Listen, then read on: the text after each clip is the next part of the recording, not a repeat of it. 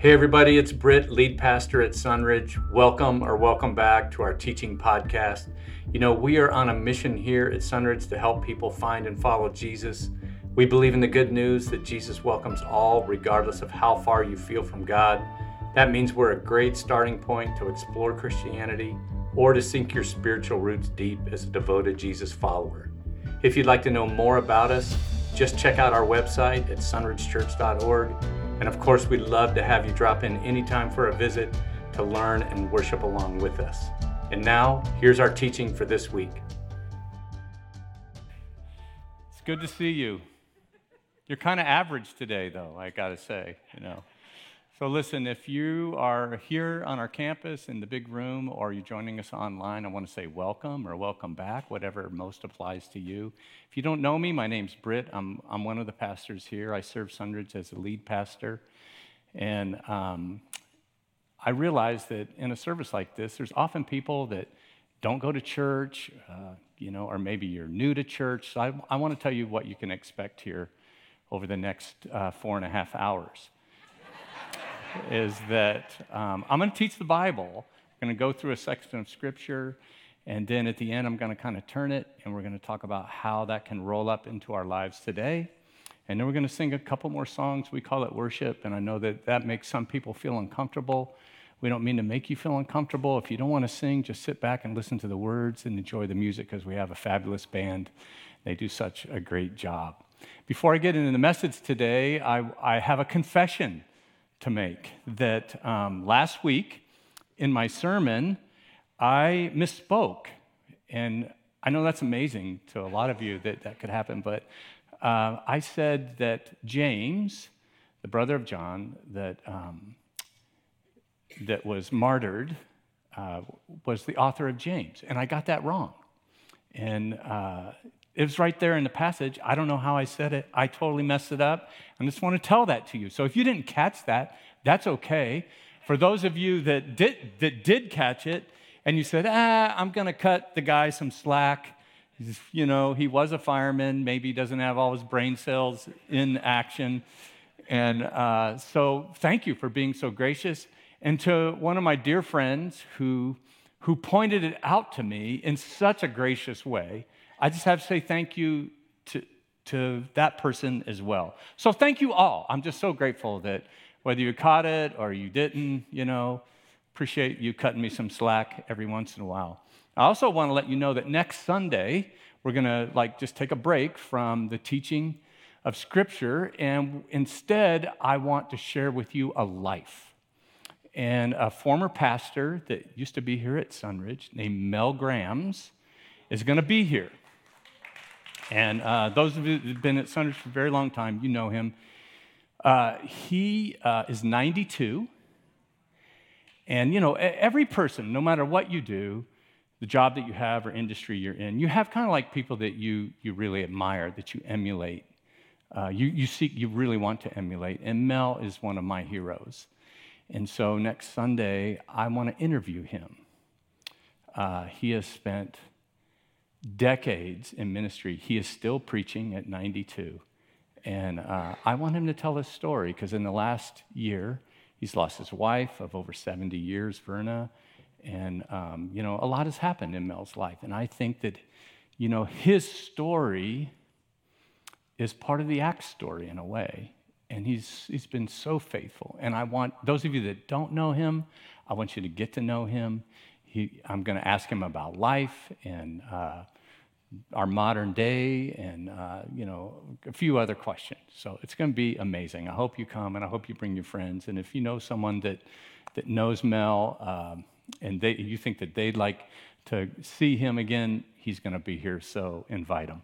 So on to our message today according to barna research uh, only 17% of people who call themselves christians have heard of the great commission and know what that term means. And if you look at this chart, you can see that uh, 51% of people who attend Christian churches say they've never heard of the Great Commission. And then 25% say that they've heard of it, but they can't exactly recall what it means.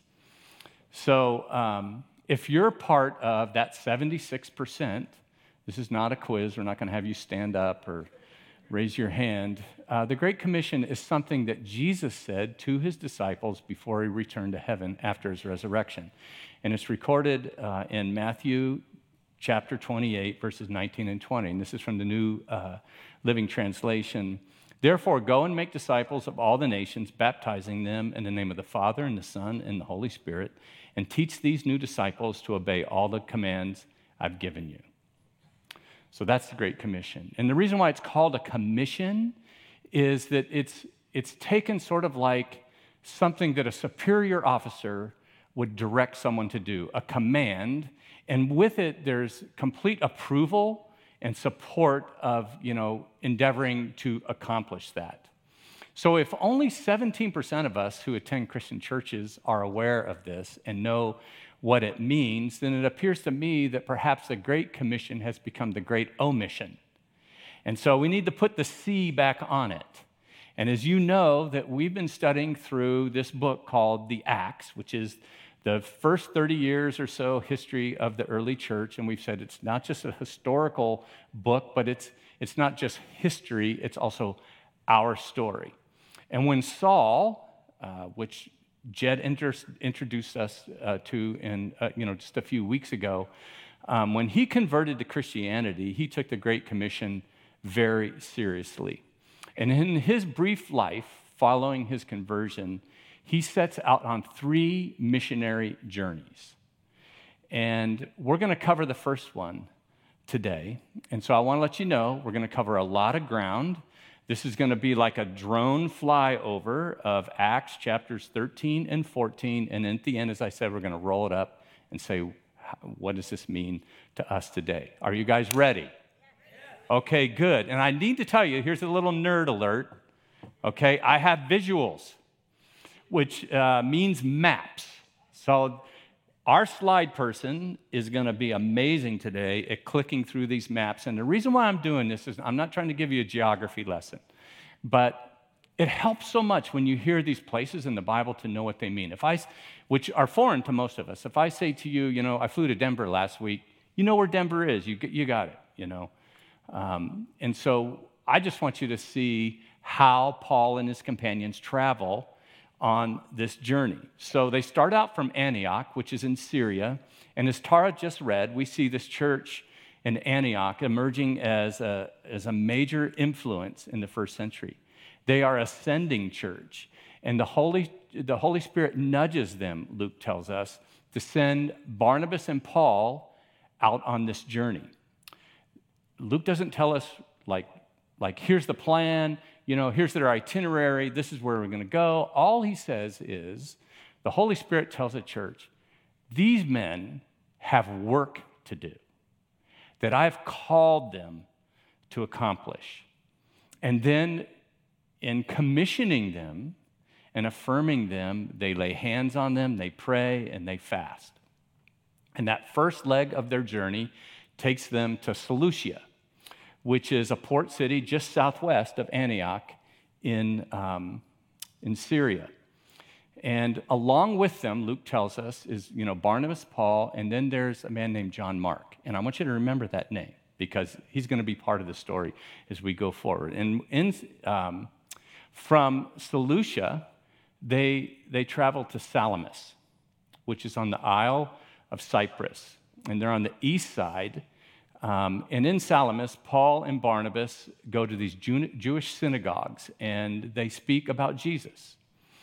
And going to synagogues as they go to these individual towns becomes part of their general strategy. One, because that is the religious center and they're going to be talking about religion, right?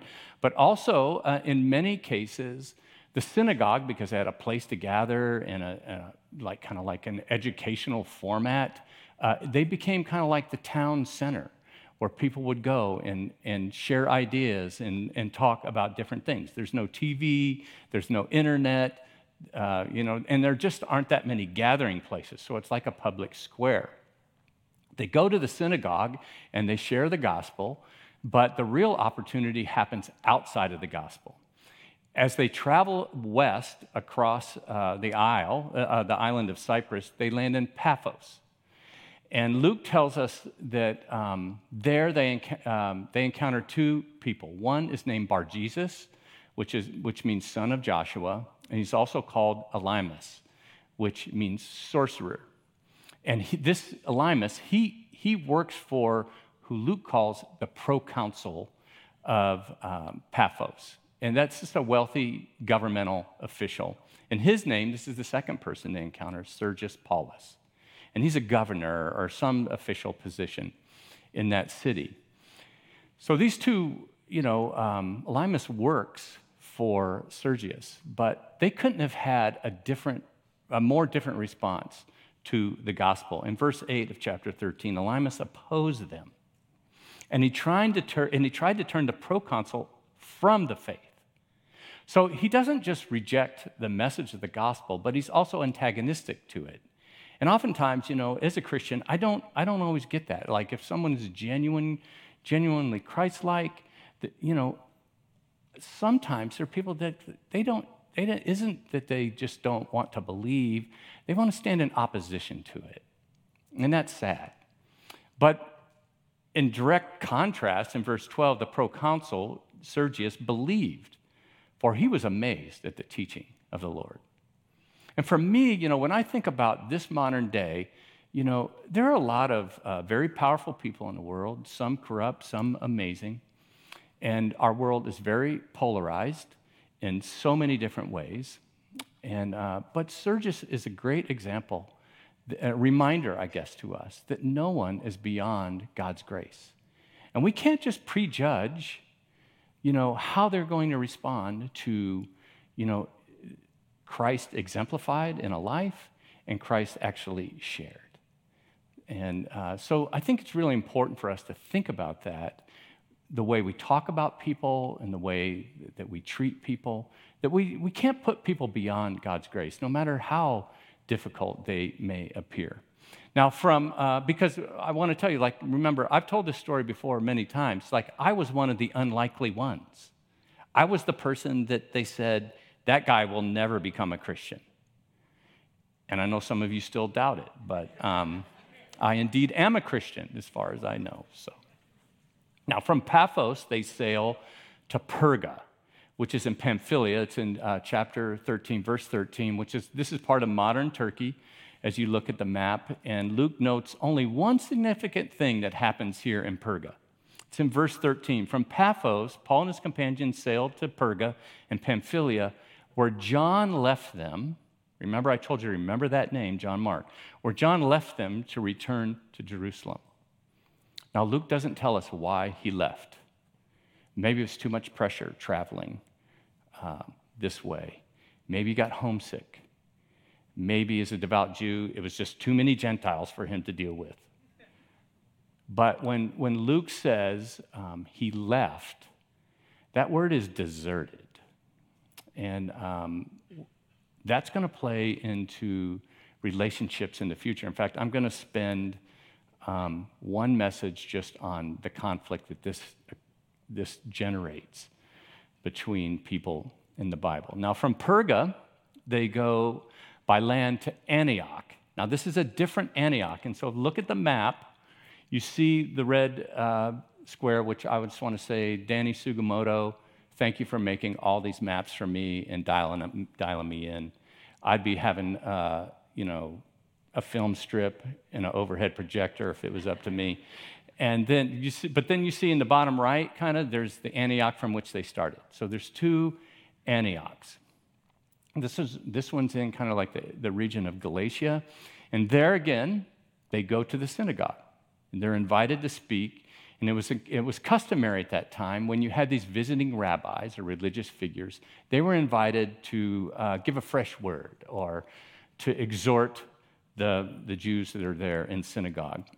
And in verse 15, after reading from the law and the prophets, the leaders of the synagogue sent word to them Brothers, if you have a word of exhortation, exhortation for the people, please speak. And then there, in some way, there are both Jews and Gentiles in this gathering. It's gathering kind of like interest. Again, kind of a public square situation. And in verse 16, standing up, Paul motioned with his hand and said, Fellow Israelites and you Gentiles who worship God, listen to me. And here, Luke unpacks his message, which is consistent with how we've seen um, Peter and Stephen give the gospel to people who came from a Jewish tradition. And his, his message, as, as it has every time in Acts, emphasizes how Christianity is not a new religion or it is not a corrupted religion that threatens Judaism. It is the fulfillment of the promises of God to the Jewish people. And it's been true thus far and is true today. Responses vary to this. Some reject their message, some are willing to explore, though. In verse 42, as Paul and Barnabas were leaving the synagogue, the people invited them to speak further about these things on the next Sabbath.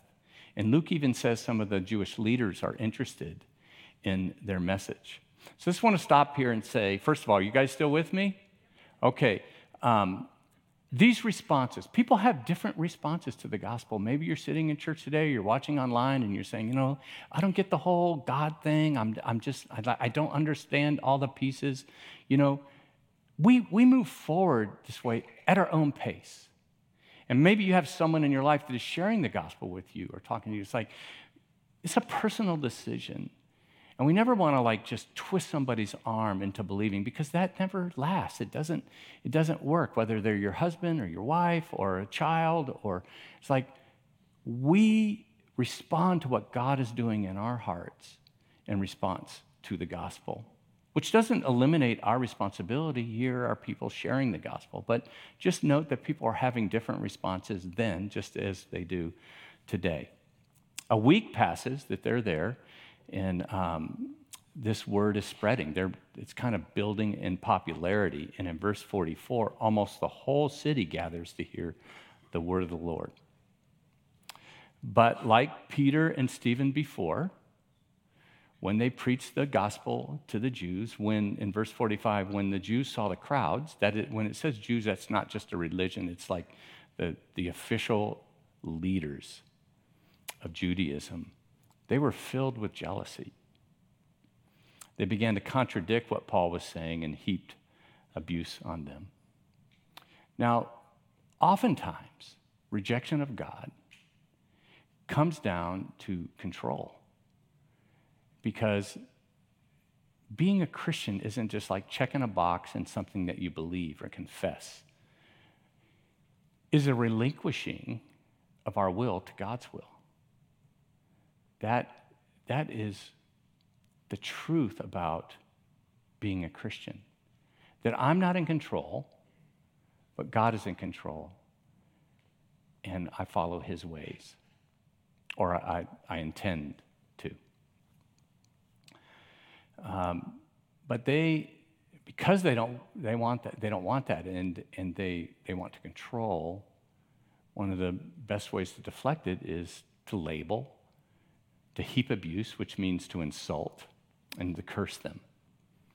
And then they take it a step further, they, they threaten their lives and they run them out of town. So in verse 51, so they, Paul and Barnabas, shook the dust off their feet, which is a, a way of saying it's symbolic of we release our responsibility to you. We have, we have done our job and as a warning to them, and they go to Iconium, and as the disciples were, and all the disciples were filled with joy in the Holy Spirit.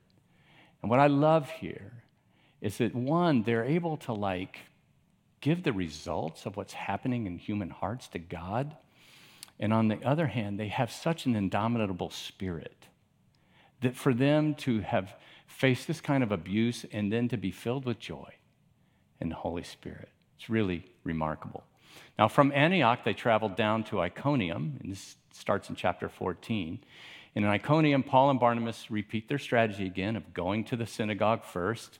And Luke says that a great number of Jews and Greeks believed. But there's a plot to persecute them. In verse 6, when they found out about it and fled to the Lycaonian cities of Lystra and Derbe, but they found out about this uh, attempt to persecute them, and so they flee to these cities, Lystra and Derbe. So sometimes it's okay to run and, f- and fight another day, right? It's okay. So there's a little note here that I'm just going to take a little sidebar here. Uh, this verse, Acts 14 6, is really significant in ways that most of us would not know. Maybe you've heard of Sir William Ramsay before. That's Sir Bill right there. And he, uh, he was a Scottish archaeologist, and he, li- he lived from 1851, he died in 1939, and he was the foremost authority on the history of Asia Minor, and he was a leading scholar in his day in the study of the New Testament.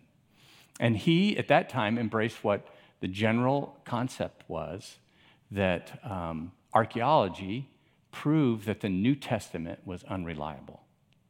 And in particular, Luke's record in Acts was unreliable.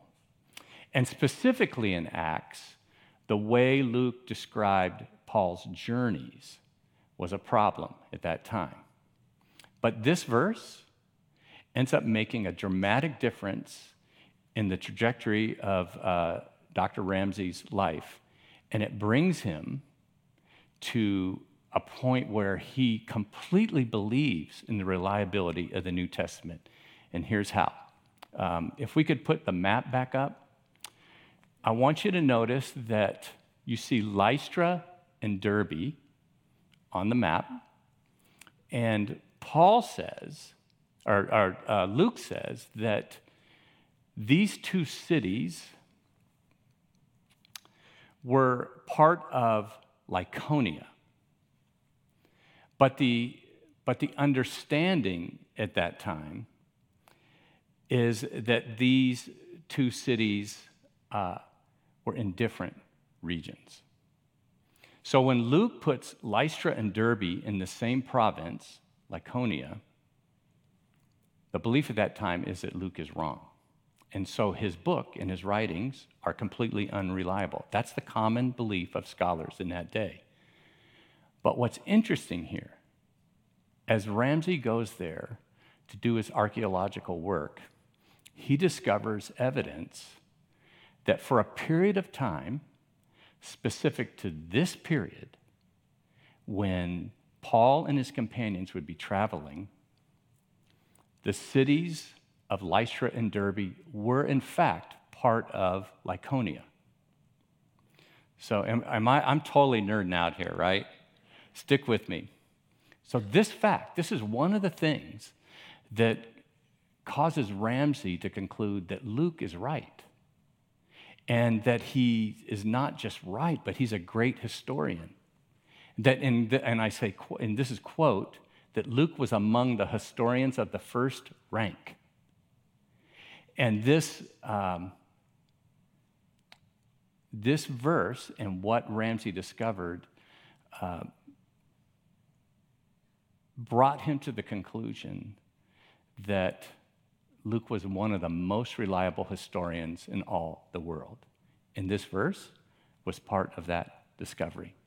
And so Ramsay goes on uh, to become a foremost scholar of the New Testament. And his work is still relied upon and has yet to be uh, unproven. Now we can take that slide down.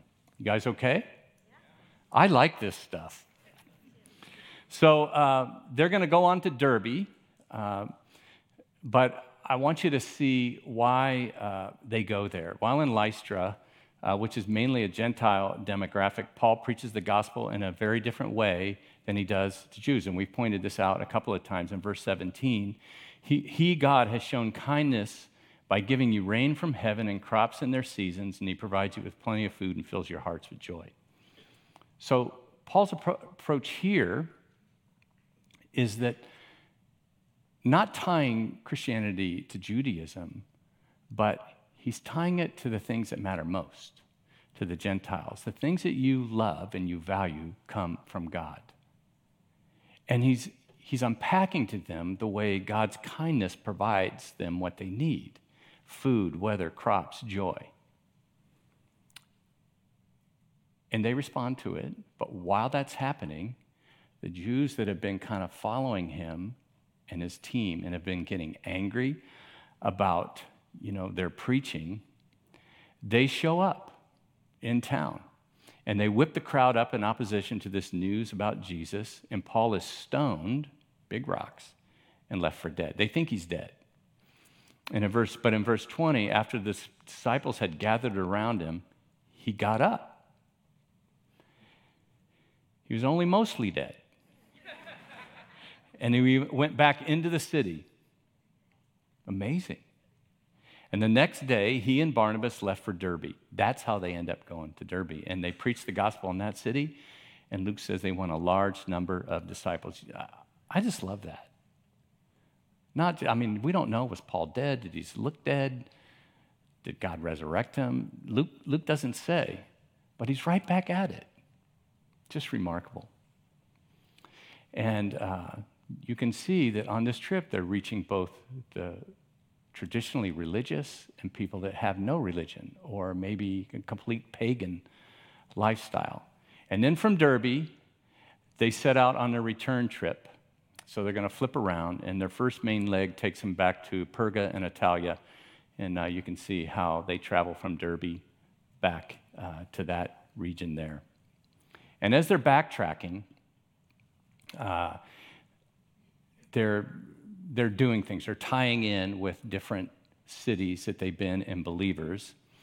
And uh, from Attalia, they take the final leg uh, over, uh, and it's kind of like a nonstop. Could we get to that slide too? You can see that they go from there all the way back. That's a nonstop flight. You know, that's what you really want when you're heading home, right? And on that trip, uh, they're doing things that are just as strategic as their first on their return trip. They're doing things just as strategic as on the first way through. Uh, verse 22 of Luke 14, Luke says that they were strengthening the disciples as they came back through, and they were encouraging them to remain true to the faith. And they tell them, you know, we're going to go through many hardships to enter the kingdom of God. And then Paul and Barnabas appoint elders for them in each church, and with prayer and fasting, commit them to the Lord in whom they had put their trust. So, Paul and Barnabas, as they come back through, what are they doing to these people that first believed in these different cities? They are strengthening them, they're encouraging them, they're telling them this is not going to be an easy life in this day and time that they lived, and they're establishing leadership. Luke calls them elders. And how important is it for a, ch- a church to have that leadership structure? And on that, um, you know, they go through this last leg back home, and from Attalia, they sailed back to Antioch, where they had been committed to the grace of God for the work they had now completed. So now they're back home. Um, and, you know, sometimes you just want to get home, right? And it feels so good to be there. And then Luke tells us how good it was for them to get back home. In verse 27, on arriving there, they gathered the church together and reported all that God had done through them and how he had opened a door of faith to the Gentiles. So then, after all the physical and emotional and spiritual rigors of this trip, they stay there a while and they're refreshed, verse 28, and they stayed there a long time with disciples. We made it back. You still with me? Okay. Big, long missionary trip. How, I mean, what do you say about this? It's an amazing trip. These these are remarkable people adventuresome spirit, determination, fearless. Well, to wrap it up and to bring it back to where we are today, I want to I wanna take you back to where we started. In Acts 13, 2, while this church in Antioch was worshiping the Lord and fasting, the Holy Spirit said, Set apart for me Barnabas and Saul for the work to which I have called them. And so, after they had fasted and prayed, they placed their hands on them and they sent them off. Now, when I look at this beginning couple of verses that we started with, it strikes me that while they're worshiping God together as believers, the Holy Spirit speaks to them. And what does he say to that church? The Spirit says to that church, there's work that needs to be done. And that work is part of Jesus' mission. People need to be reached with the gospel of Jesus Christ. And that mission goes right back to the Great Commission that we talked about in Matthew 28 go and make disciples of all nations, baptizing them in the name of the Father, the Son, and the Holy Spirit, and teach these new disciples to obey all the commands that I've told you. This is a good reminder for every church, first century or modern, that the mission of the church is to help people find and follow Jesus. That's the mission that God has given us. And that means and this is the main thought for this entire passage that you are a missionary. You are a missionary. Now, what does that mean? Does that mean that God is calling you to get on planes, trains, and automobiles and go to the deepest, darkest regions of the world and when I say that, you should just insert the most scariest place that you could ever imagine and the people that you would least want to be with to reach people that don't know the gospel and that you cannot relate to today. Is that what God wants? Is that what it means to be a missionary? Well, maybe for some of you, but probably not most of you. The reason why I say that we need to be reminded about the mission of the church is that if you've been in church for a while, you know how easy it is to forget the mission.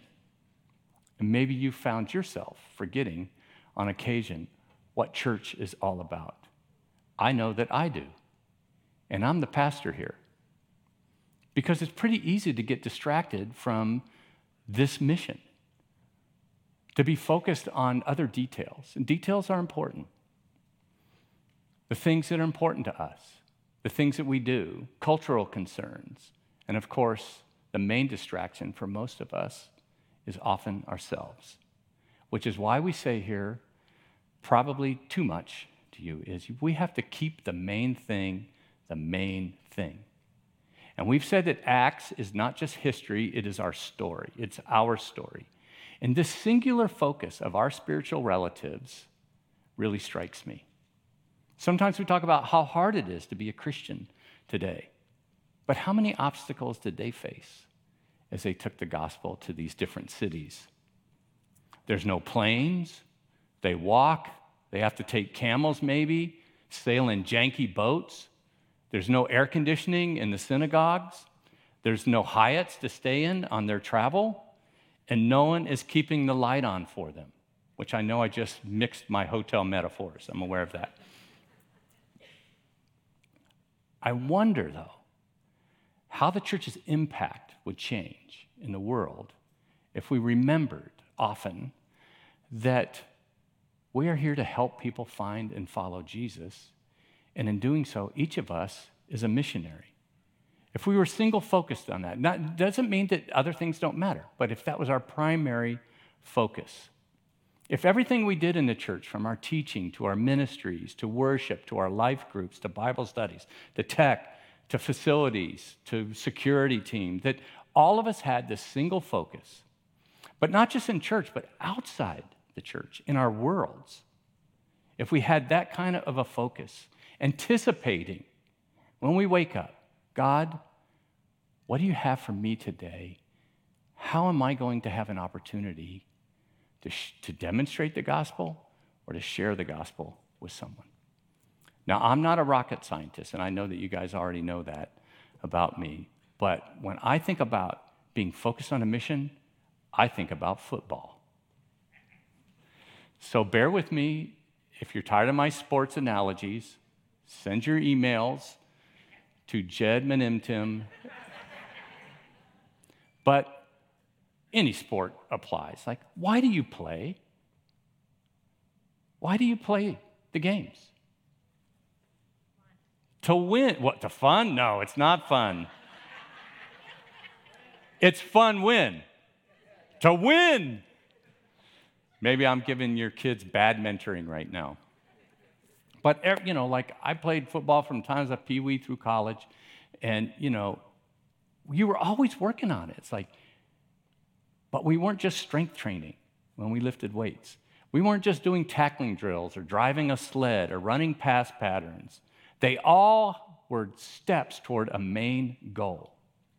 And it wasn't so that one of us could get our name in the paper, which was obviously a benefit or signed with the University of Miami or the NFL or that we would have the coolest uniforms and the best stadium or so that you know so that one of us could capture the biggest uh, name image and likeness agreement either.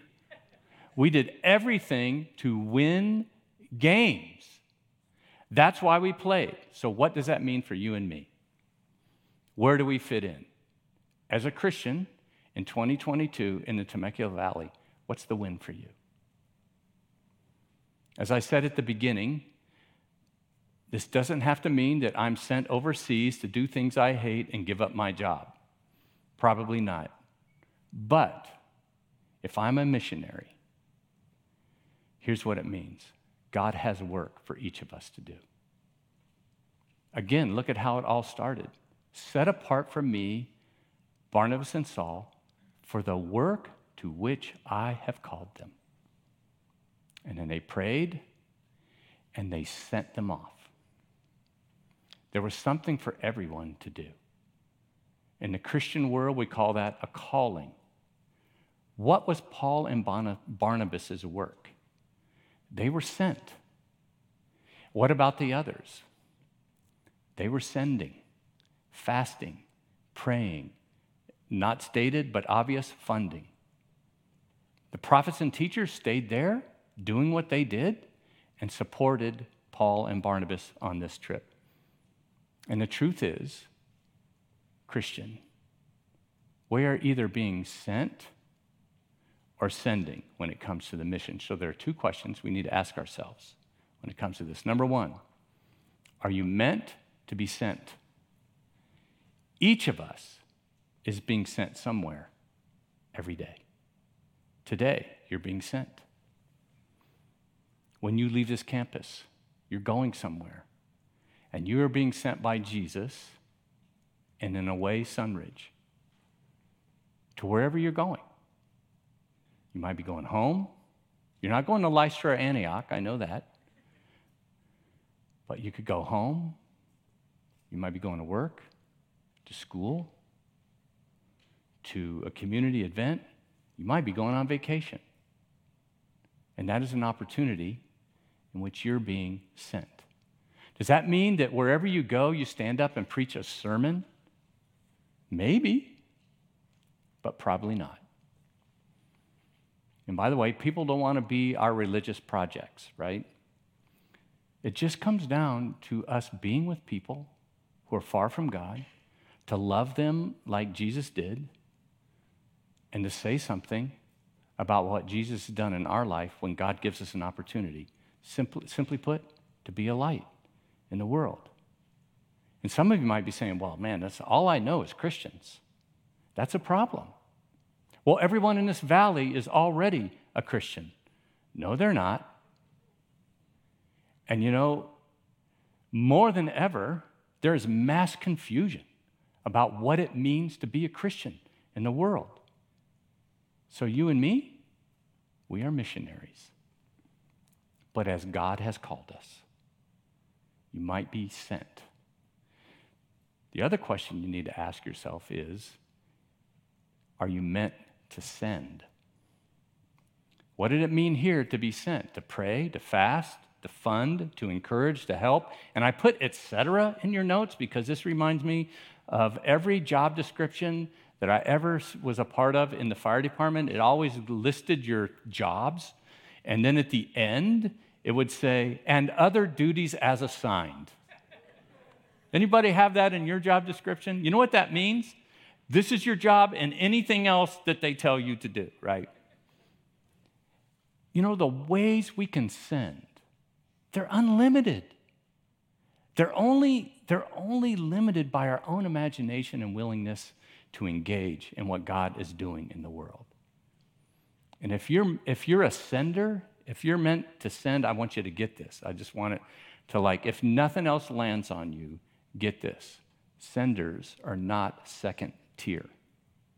This is not like an also ran to be a sender.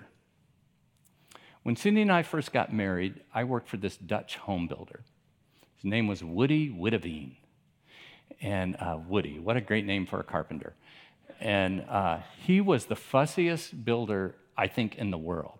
He would throw boards back at you if they were an eighth inch off. He was so fussy. And he taught me how to build a home. And like, what I, there were days on the job where I thought, I'm hammering this nail. What am I doing? Am I pounding a nail or am I building a home? It changes your perspective, right? If you're just hammering a nail, then that's all you're doing. Your, your scope is limited. But when you step back and see what you're doing is actually building a home, are you getting my metaphor about sending? It's like this little thing that we do that's part of what God is doing in the world. It's not just that thing, we're part of something way bigger. I want to have the band come up now, and I want to show you how Paul is so logical about this idea about being sent or sending. In Romans uh, 10, verses 14 and 15, he says, How then can they call on the one they have not believed in? How can they believe in the one of whom they have not heard?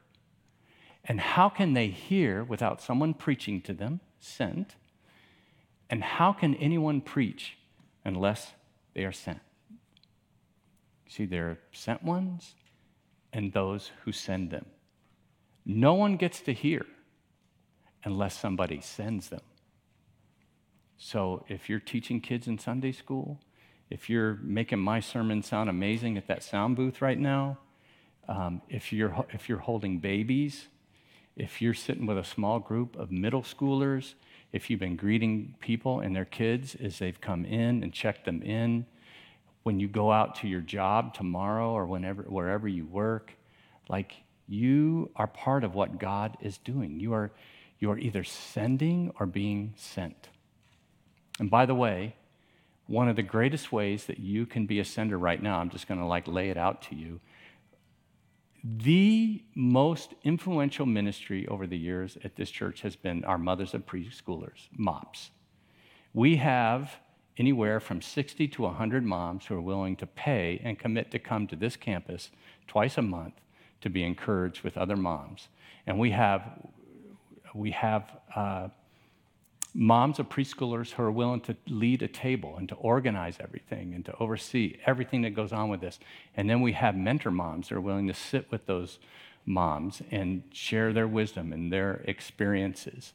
And it is unlimited. You know, the thing that limits MOPS is childcare.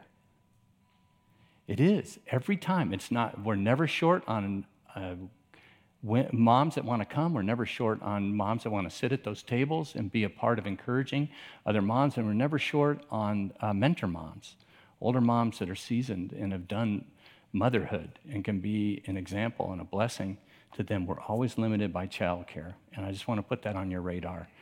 Um, that will be the limiting factor this year. If you if you're off during the day, and you you say, you know, I want to be a sender. This is one way you can do it, and Haley and others will be out in the main hallway to talk to you about that. Because on any given day, you could be sent, or you could be sending on any given day. Because the Holy Spirit in the first century said something to the church. And I think the Holy Spirit is speaking to the church today. So I want you to, this is the end of my sermon. Um, I want you to do this little exercise with me the, in the, the last fill in on your notes is set apart for me, and it was Paul and, uh, Paul and Barnabas, for the work to which I've called them. Put your name in there. Write your name and think about how God is sending you, or you're a part of sending others. And ask yourself, what can I do tomorrow to be a sent one? And what can I do tomorrow to be one who is sending others? Because you are a missionary. Let's stand and worship. Hey, everybody, it's Britt again. Thanks for listening. If you need something, if you have a question, or you'd just like us to pray for you, you can reach us through email info at sunridgechurch.org. We hope you'll listen in again next week, but in the meantime, keep helping people find and follow Jesus.